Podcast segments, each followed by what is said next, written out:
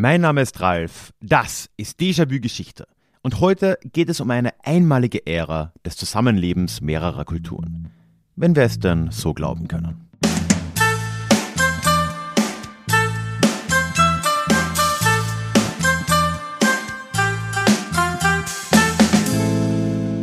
Hallo und schön, dass du heute wieder mit dabei bist.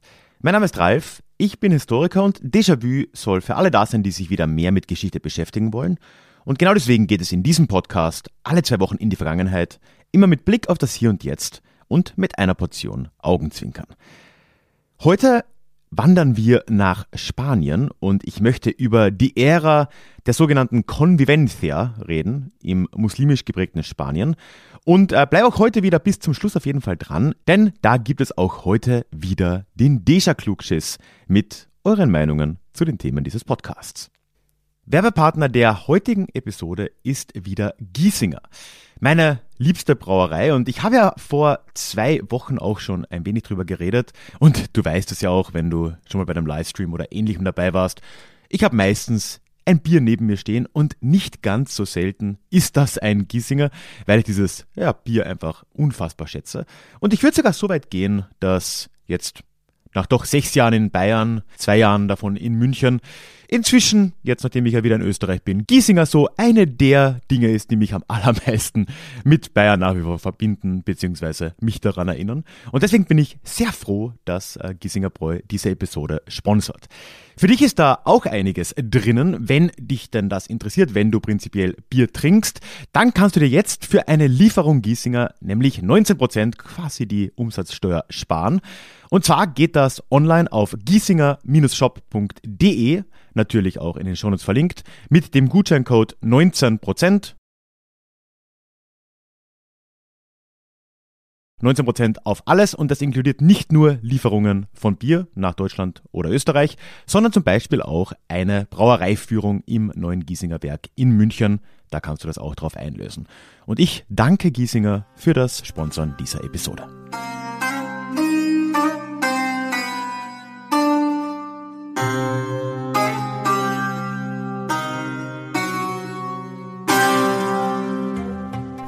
Heute soll es um eine fast schon mythische Zeit in der Geschichte gehen.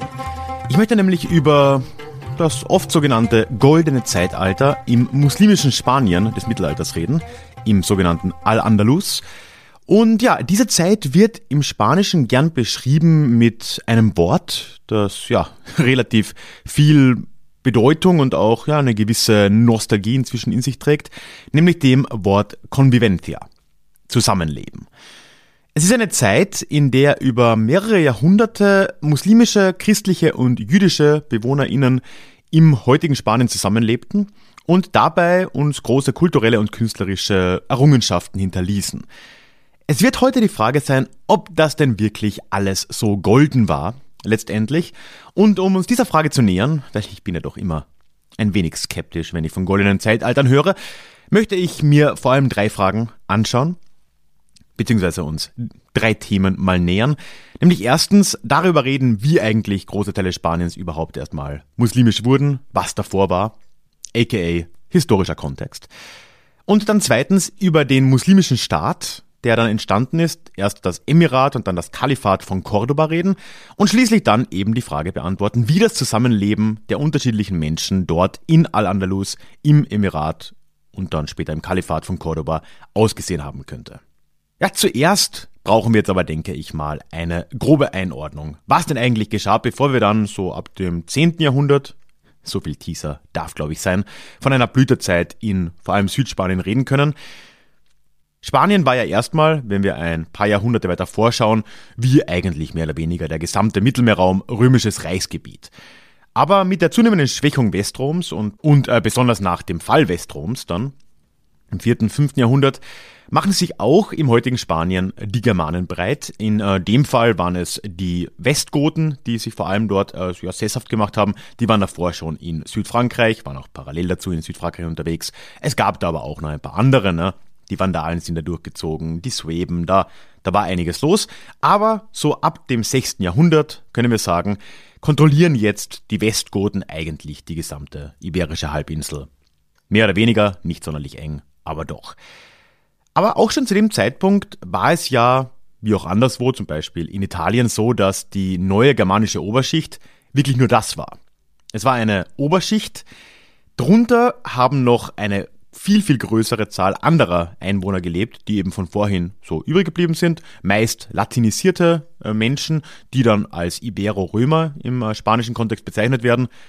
Die ethnischen Hintergründe sind da ein bisschen schwer zu erörtern, aber wir können davon ausgehen, dass das Leute waren, die entweder mit den Römern dann hingekommen sind oder schon vor den Römern auch da waren. Immer ein bisschen komplex. Ein paar keltische Elemente wird es gegeben haben, die aber, das ist wichtig, lateinisch oder irgendeine Form von Vulgärlatein oder Protospanisch damals gesprochen haben. Und oben drüber kamen jetzt eben diese Germanen in Form der Westgoten.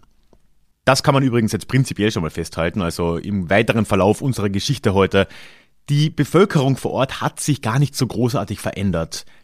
Zumindest jetzt, was den Genpool, wenn man so will, angeht, wie die Geschichte drumherum gerne suggerieren würde. Und das, was wir jetzt als Ibero-Römer kennen, das könnten dann gut und gerne auch später, ein paar Generationen später, äh, Muslime in Al-Andalus gewesen sein, die halt dann konvertiert sind. Also da gab es eigentlich eine ziemlich große Kontinuität an Bevölkerung, soweit man das sagen kann.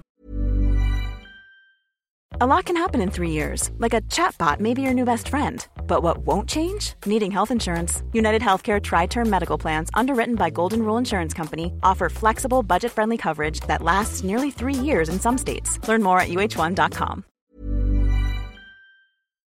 Aber gut, wir haben jetzt eine gotische Oberschicht und die Zeit kann in Spanien wirklich als eine äh, einigermaßen, was ist das Gegenteil von glorreich? Glorlos Ich glaube, das Wort gibt's nicht, aber sagen wir, es war eine ziemlich glorlose Zeit.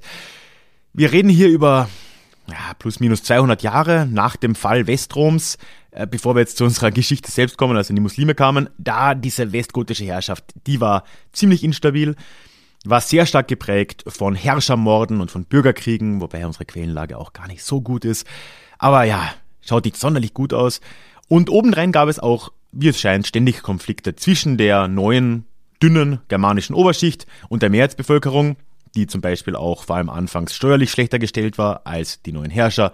Das hat sich zwar mit der Zeit mehr auch verbunden und mehr vermischt, aber es war einfach keine allzu gute Stimmung. Ich glaube, so kann man die westgotische Zeit da recht gut zusammenfassen. Und das würde in Zukunft noch eine Rolle spielen. Nämlich, wenn wir jetzt ins 8. Jahrhundert springen und da plötzlich ganz neue Leute vor der Tür in Spanien stehen.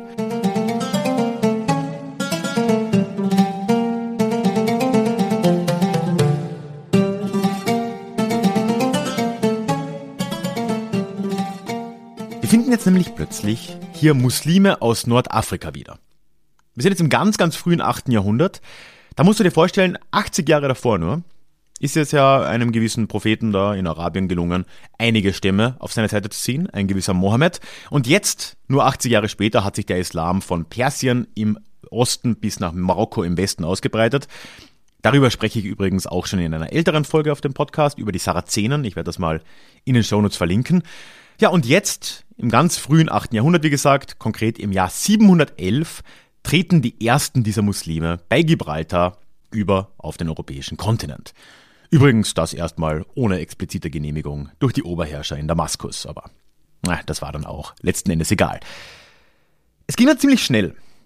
Wir können es gar nicht so genau nachzeichnen, aber weite, weite Teile des heutigen Spanien gingen dann eigentlich innerhalb von Wochen wohl fast freiwillig in die neue Herrschaft der Muslime jetzt über. Wie gesagt, das mit den Westgoten hat irgendwie niemandem so wirklich gut gefallen. Es gab an gewissen Stellen dann ein bisschen Widerstand, aber das Ganze war in Monaten, wenn nicht Wochen eigentlich erledigt.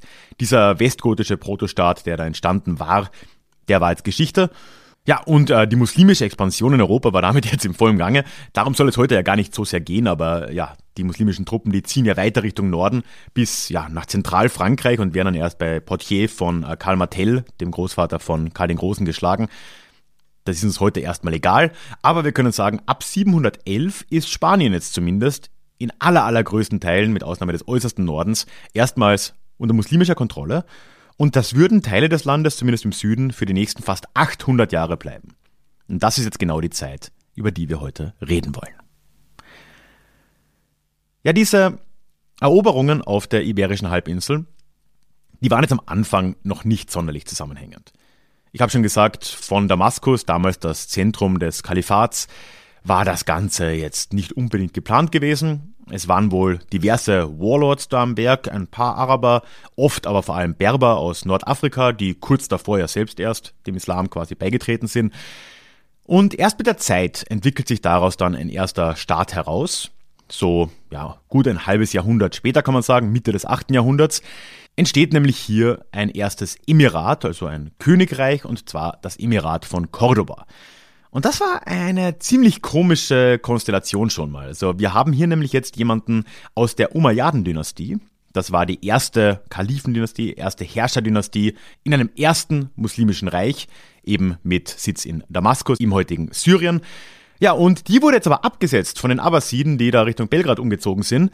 Und fast alle dieser Dynastie wurden in dem äh, Zuge auch ermordet. Aber einer hat es eben geschafft, irgendwie dazu entkommen, hat es bis nach Spanien geschafft und hat jetzt hier ein neues Emirat gegründet, eben das Emirat von Cordoba.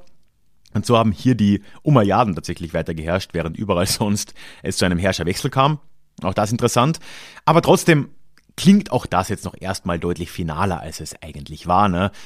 Wir gehen jetzt trotzdem wieder in eine Zeit der Unsicherheit über, auch im späten 8. Jahrhundert und auch im 9. Jahrhundert noch, zerfiel dieses Emirat de facto immer wieder in kleinere Teilbereiche, Teilkönigreiche, Herrschaftseinflüsse, die sich da überlagert haben. Die Warlords haben sich wieder neu durchgesetzt und es würde dann eigentlich bis ins 10. Jahrhundert dauern, dass wir wirklich in ein stabileres Kapitel dieser Geschichte des muslimischen Spanien, beziehungsweise des muslimischen Al-Andalus, wie es jetzt bezeichnet wurde, übergehen. Und da schaut jetzt die Lage aber sehr schnell sehr anders aus. Anfang des 10. Jahrhunderts, und da sind wir jetzt ja schon 200 Jahre nach dem Übertritt der ersten Muslime da nach Iberien, auf die Iberische Halbinsel, Anfang des 10. Jahrhunderts betritt ein neuer Herrscher die Bühne. Und ich entschuldige mich jetzt schon, es wird ein paar Namen äh, jetzt geben, die ich alle wahrscheinlich ziemlich zerstören werde.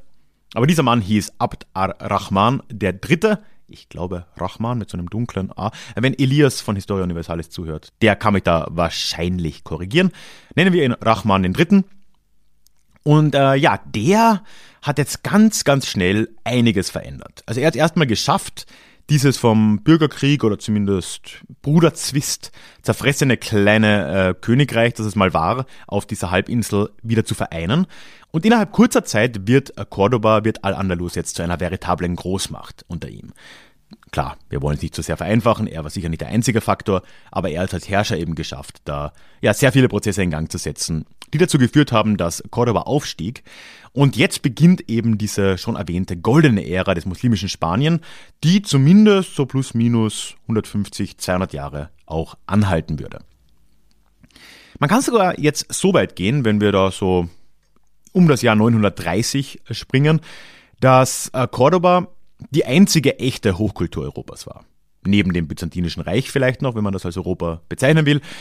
Dann war da nur Cordoba, das eine höhere entwickelte Kultur, was die Schriftlichkeit anging, was äh, die gelehrten Aktivitäten und so weiter anging, äh, betrifft. Da war einiges los und in zum Beispiel germanischen Staaten wie dem Frankenreich, da konnte man von so etwas 900 nach Christus eigentlich überhaupt nicht reden. Cordoba selbst als Hauptstadt wurde zu einer der größten Städte der Welt im 10. Jahrhundert, hat deutlich über 100.000 Einwohner gehabt, so genau kann man es nicht sagen, aber das auf jeden Fall. Ja, und äh, Rahman hat sich dann auch noch in den 920ern kurzerhand zum Kalifen machen lassen.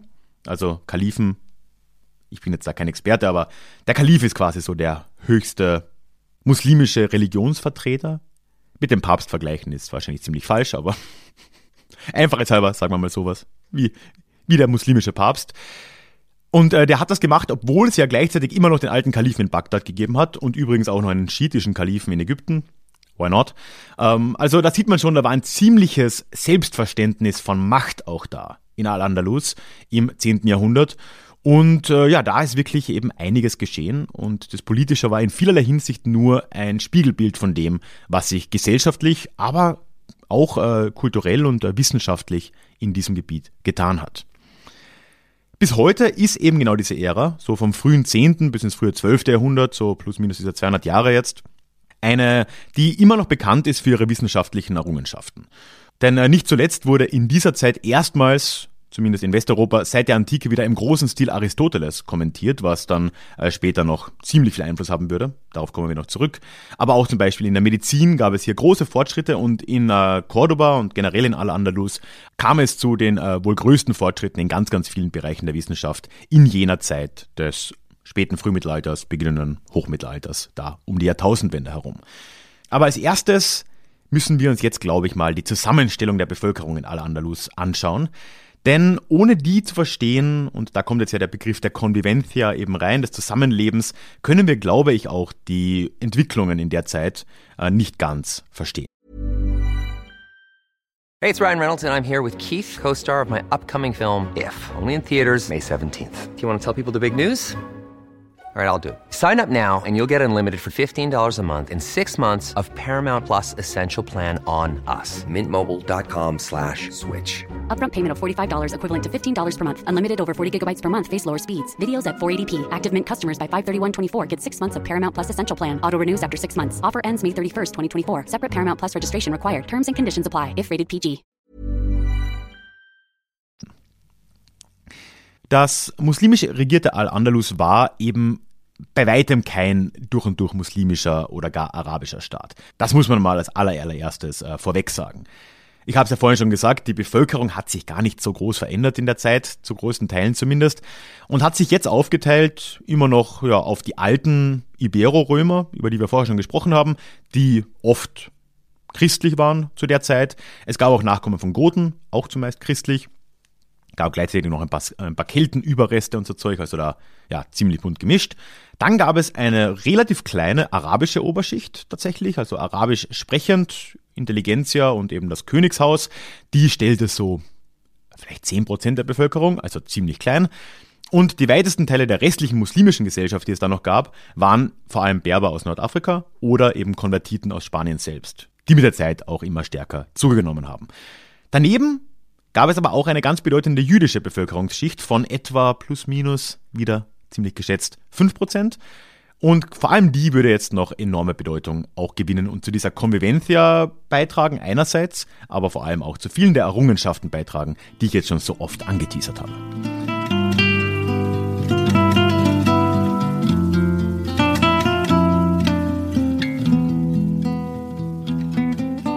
Das ist dann im Kern auch schon diese gesamte Idee der Convivencia. Ist eigentlich ziemlich traurig, ne? Da waren mal ein paar diverse Gruppen und Religionen und die haben es in einem kleinen Gebiet mal über knapp 200 Jahre geschafft, halbwegs miteinander auszukommen. Äh, und das genügt schon, um von einer ja, weltbewegenden äh, und sich von allem anderen unterscheidenden Bewegung wie der Convivencia des Zusammenlebens zu sprechen. Ist eigentlich ziemlich traurig. Aber doch glaube ich, dass einiges recht speziell war, damals in Al-Andalus, und vieles ja einfach mit ermöglicht hat. Und ähm, ich glaube schon, dass da die Bevölkerungsstruktur und damit auch indirekt diese Idee der Convivencia schon eine Rolle gespielt hat. Weil, ist wahrscheinlich klar, ne? Wenn es eine arabische Oberschicht gibt, die nur 10% der Bevölkerung umfasst, und wenn dann auch noch zwei andere große Religionen in der Gegend unterwegs sind, in Form des Christentums und des Judentums, dann sollte man als muslimischer Herrscher wahrscheinlich ein wenig liberaler agieren, als man das vielleicht woanders tun könnte. Sonst könnte es ja relativ schnell unbequem werden. Und deswegen können wir schon sehen, dass es in dieser Zeit, und das glaube ich ist ein großer Teil von dieser Convivencia-Idee auch, da waren die Muslime einfach auf eine Art Versicherungspolitik aus – Sie äh, wollten sich das mit den anderen Gruppierungen nicht unbedingt verspielen. Es gab auch traditionell in muslimischen Gesellschaften einfach ein relativ großes ja, Toleranzgefühl den anderen Buchreligionen gegenüber, eben dem Judentum und dem Christentum. Und so hat man sich da eben ja auch einfach versichert und hat sich äh, dort arrangiert. Und vor allem die jüdische Bevölkerung hat davon jetzt sehr, sehr deutlich profitiert, weil äh, ja, die Christen wahrscheinlich einfach ein wenig als unzuverlässig galten mit Blick auf das restliche Europa und auch auf Nordspanien, wo sich ja äh, christliche Königreiche zur Reconquista langsam äh, bereit machten. Ne? Das Ergebnis ist, und darauf will ich eigentlich die gesamte Zeit jetzt hinaus, äh, dass äh, vor allem Juden, nicht Jüdinnen, muss man dazu sagen, äh, vor allem Juden in dieser Zeit Möglichkeiten hatten, die nirgendwo sonst in der Welt vorhanden waren.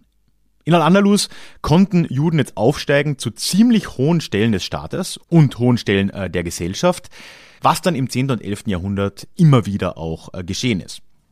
Ich will ja nur mal zwei Beispiele nennen und ich wiederhole gleich nochmal. Ne? Meine Aussprache von Namen wird jetzt nicht übermäßig ja, on point sein. Wir hatten äh, sehr berühmt unter anderem einen Abu al-Fadl ibn Hasta. Oh Gott, tut mir so leid, tut mir so leid. Der war Visier, ein äh, Jude und äh, als Visier oberster Heeresleiter des muslimischen Heers in Saragossa. Also das muss man sich schon mal vorstellen, da kenne ich jetzt nicht viele Weltregionen, wo sowas möglich war. Aber wir hatten dann auch auf der anderen Seite jetzt äh, eher wissenschaftlich und in, ja, religionswissenschaftlich gedacht, auch ganz, ganz große Denker innerhalb der jüdischen Community. Wir hatten äh, vor allem hier Maimonides, auch hier, naja, Aussprache weiß ich schon, äh, im vollen Namen Moshe ben Maimon.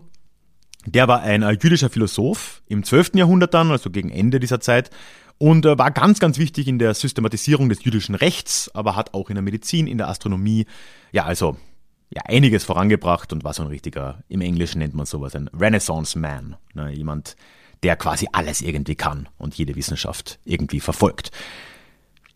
Die äh, jüdische Seite war aber nicht die einzige äh, Seite in dieser Gesellschaft des Hochmittelalters in Al-Andalus, äh, wo solche großen Persönlichkeiten äh, entstanden sind, die ja so würde ich argumentieren, eigentlich immer auch ein Spiegelbild ihrer Gesellschaft und ihrer, ihres Kontexts einfach sind. Äh, wir haben auch auf islamischer Seite ganz große Denker gehabt. Äh, der bekannteste sicher, und ich entschuldige mich nochmal, war der Averroes. Im vollen Namen Abu Iwalid Muhammad ibn Ahmad ibn Rushd, ein islamischer Gelehrter, auch im 12. Jahrhundert, ein ganz, ganz wichtiger Übersetzer des Aristoteles, der dann zu einem guten Teil auch später den Hype von Aristoteles im Hochmittelalter in äh, Westeuropa mit bedingt hat. Also wirklich eine ganze, ganze Menge ging hier ab. Und das will ich jetzt auch wirklich nicht zu sehr vereinfachen oder zu sehr über den Kamm scheren. Das war aber trotzdem etwas, was Al-Andalus in dieser Zeit ausgemacht hat. Ich konnte jetzt nur einige wenige Beispiele nennen in Wirklichkeit, aber wir sehen jetzt hier wirklich eine kleine Region, weltgeschichtlich gesehen. Generell Europa im Mittelalter war jetzt globalgeschichtlich kein sonderlich wichtiger Ort. Ne? Da gab es nicht sonderlich viel. Die ganzen äh, ja, Germanenreiche, Franken und so weiter, das, äh, der Höhepunkt sollte erst kommen, ne? also was da äh, zivilisationshistorisch und so weiter möglich war. Und in der Zeit ausgerechnet hatten wir jetzt aber in Südspanien zunehmend nur noch, ne, Reconquista, aber in Südspanien hatten wir hier ein Gebiet, in dem einerseits ein Zusammenleben möglich schien, ohne es jetzt zu blumig darzustellen, da gab es auch genug Probleme, ne?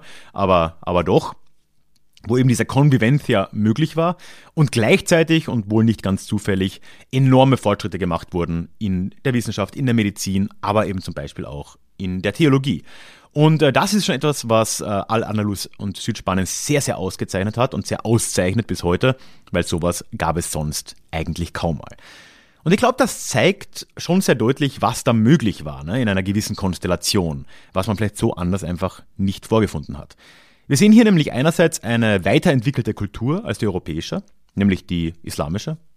Für damals, glaube ich, kann man da ohne viel zu überzeichnen sagen, das war einfach eine weiterentwickelte Gesellschaft in vielerlei Hinsicht.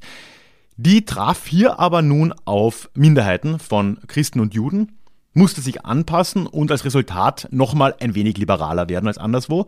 Und dadurch haben sich jetzt eben hier auf allen Seiten neue Möglichkeiten ergeben, die dann wiederum indirekt zu Durchbrüchen in Kunst, Kultur, Wissenschaft und Co. geführt haben, was wir vor allem auf der Seite des Judentums sehr deutlich sehen, aber eben bei weitem nicht nur. Das heißt, nein, wir sollten die Konvivenz ja nicht jetzt als eine absolute, ja, ein Paradies quasi betrachten, wo alle Menschen ohne Probleme miteinander ausgekommen sind. Es gab natürlich auch hier Spannungen. Es war auch natürlich keine Ära, in der alle gleichberechtigt gewesen wären. Ne? Natürlich standen Muslime auf dem höchsten Sockel dieser Gesellschaft als herrschende Schicht.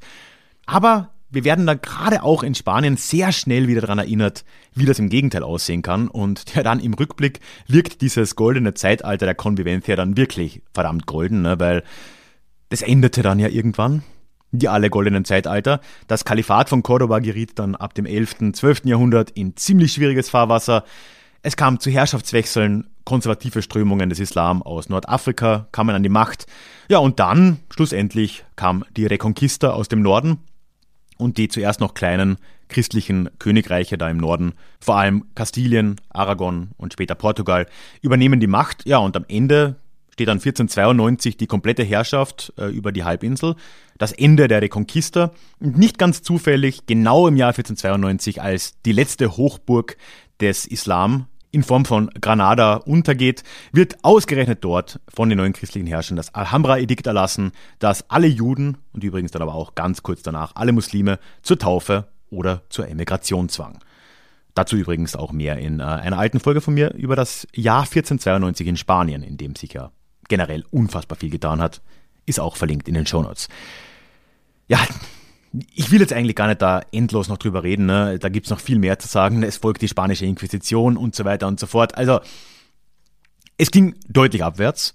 Und ja, im Rückblick ist jetzt wahrscheinlich schon schnell erklärbar, warum dann die Idee dieser Convivencia, dieses Zusammenlebens in Al-Andalus, in dieser verhältnismäßig hochentwickelten Gesellschaft, etwas ist, wo wir heute darauf zurückblicken, was eine gewisse Nostalgie hat und vielleicht auch eine gewisse Modellwirkung für die heutige Welt. Da wäre ich vorsichtig. Deswegen ist es wichtig, drüber zu reden, ohne es jetzt irgendwie als ein Idealbild darzustellen. Weil wenn schon sonst nichts, dann kann man damit zumindest nochmal klar machen, ja, der Islam gehört zu Europa und ja, selbstverständlich gehört das Judentum zu Europa. Und äh, das war vor tausend Jahren schon so und das war auch noch viele, viele Jahrhunderte davor so, zumindest im Fall des Judentums. Ähm, und das wird hier an diesem Beispiel schon sehr klar. Und deswegen war es mir wichtig, da heute mal ein wenig Licht drauf zu werfen. Bevor wir nun zum Klugschiss der Woche kommen, geht auch dieses Mal mein großer Dank nochmal an den lieben Jürgen, Jürgen Milkereit, der hier die Musik zur Verfügung gestellt hat, beziehungsweise produziert hat, wie er auch schon in der letzten Folge zu den Highland Clearances. Vielen lieben Dank. Ich, äh, mir macht es einfach riesen Spaß, das hier einzubauen. Ich glaube, es fügt dem Ganzen nochmal ein ganz tolles Ambiente hinzu. Also vielen lieben Dank. Und wenn du dich jetzt da inspiriert fühlst, vielleicht gerade von dieser spanisch klingenden Musik, zeitweise in dieser Folge, und vielleicht Gitarre lernen willst, dann ist natürlich auch der Link zu Jürgens YouTube-Kanal Couch Gitarre in den Shownotes zu finden. Schau dir das an und ja, danke nochmal, lieber Jürgen. Zweite Sache, bevor wir zum Klugschiss gleich kommen, ist wie immer die Feststellung, dass das alles hier nur möglich ist durch die tollen Mitglieder des Déjà-vu Clubs auf Steady. Und ich möchte dich auch herzlich einladen, mich und das Projekt Déjà-vu, diesen Podcast dort zu unterstützen, wenn du dir das vorstellen kannst. Es würde mir die Welt bedeuten. Link ist natürlich in den Show Notes. Und hier noch ein Wort von einem unserer tollen Mitglieder, dem lieben Peter. Hallo, hier ist der Peter und ich unterstütze den Ralf, weil nur wer die Geschichte kennt, kann die Zukunft gestalten.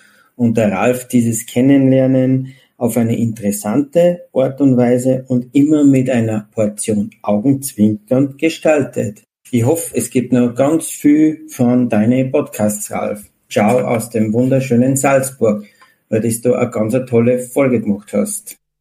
Und jetzt kommen wir aber zum Letztes Mal ging es ja um die Highland Clearances und ich habe da am Schluss im Deja Klugschiss mal in die Runde gefragt, wie ihr denn das einschätzt, ob diese Vertreibung und ja eben dieses Clearing, diese Clearances der Highlands letztendlich vermeidbar gewesen wären oder ob das vielleicht doch eine, ja, ist immer ein schweres Wort, eine Notwendigkeit der Geschichte ist, wo einfach gewisse Prozesse ineinander gegriffen haben. Und der liebe Fähre, den du vielleicht kennst, wenn du die Quizzes hier gehört hast, hat mir auf Twitter darauf geantwortet. Und ja, er elaboriert so ein bisschen und er findet die Frage vor allem interessant, wenn es in Richtung Landlords geht. Und ich zitiere mal, was Fähre mir da geschrieben hat. Interessante Frage wegen der Landlords.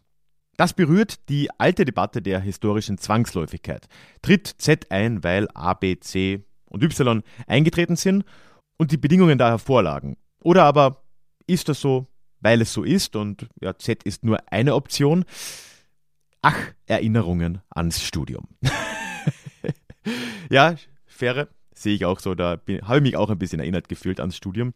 Und ich glaube, es ist, ja, vielleicht ein bisschen unfair von mir, dass ich die Frage so gestellt habe, weil es ist letztendlich, glaube ich, nicht wirklich zu beantworten. Historische Zwangsläufigkeit, äh, ich wäre da immer sehr vorsichtig, aber natürlich gibt es da Abstufungen und ich glaube, es ist tatsächlich im Einzelfall immer unfassbar schwer, wenn nicht unmöglich zu sagen, ob eine Entwicklung jetzt zwangsläufig war. Ne? Hindsight ist 2020. Wir können von heute zurückschauen und für uns erscheint das alles logisch. Natürlich kamen die Clearances hier, das dir erwähnte Z, weil davor schon A, B, C bis Y eingetreten sind. Ne?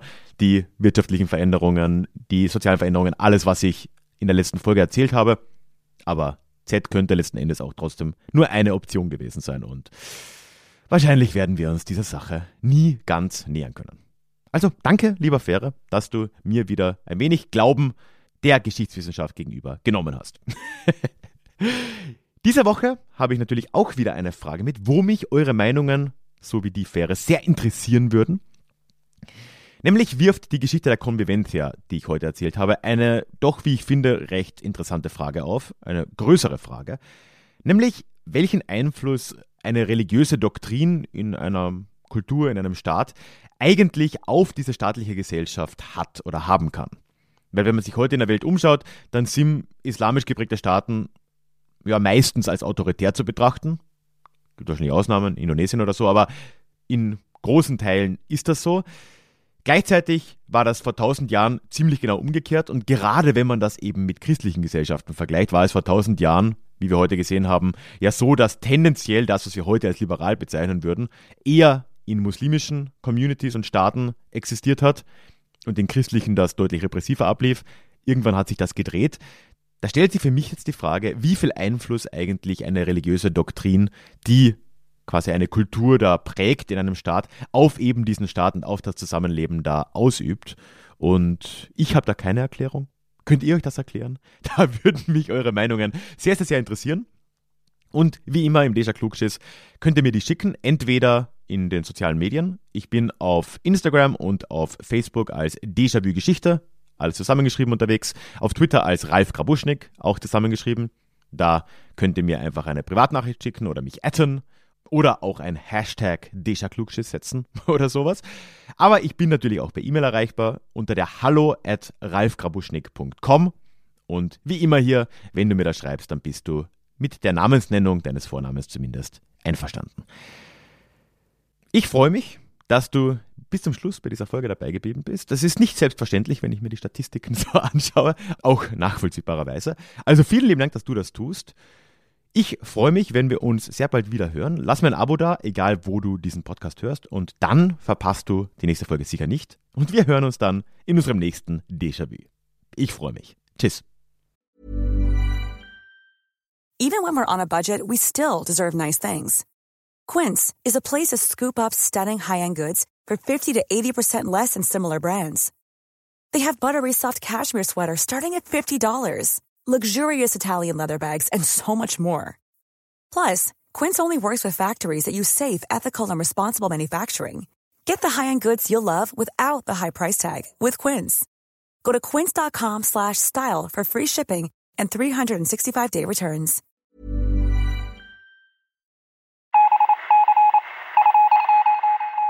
Möchtest du dich noch mehr mit Geschichte beschäftigen? Dann werde doch Teil der Community und hol dir deine persönliche Dosis Geschichte regelmäßig ins Postfach. Mit dem Déjà-vu Geschichte Newsletter. Dort erwarten dich abwechslungsreiche Geschichte-Häppchen, zweimal im Monat direkt in dein E-Mail-Postfach, Austausch mit mir, ich kann dich erreichen, du kannst mir direkt antworten und ich melde mich auch garantiert wieder zurück. Und als Dankeschön das exklusive Hörbuch Psoffene Geschichte, wie Alkohol die Geschichte prägte. Direkt zum Download nach deiner Anmeldung. Alle weiteren Infos zum Newsletter findest du verlinkt in den Show Notes oder auf ralfgrabuschnick.com slash newsletter. Ich würde mich sehr freuen, dich dort begrüßen zu können.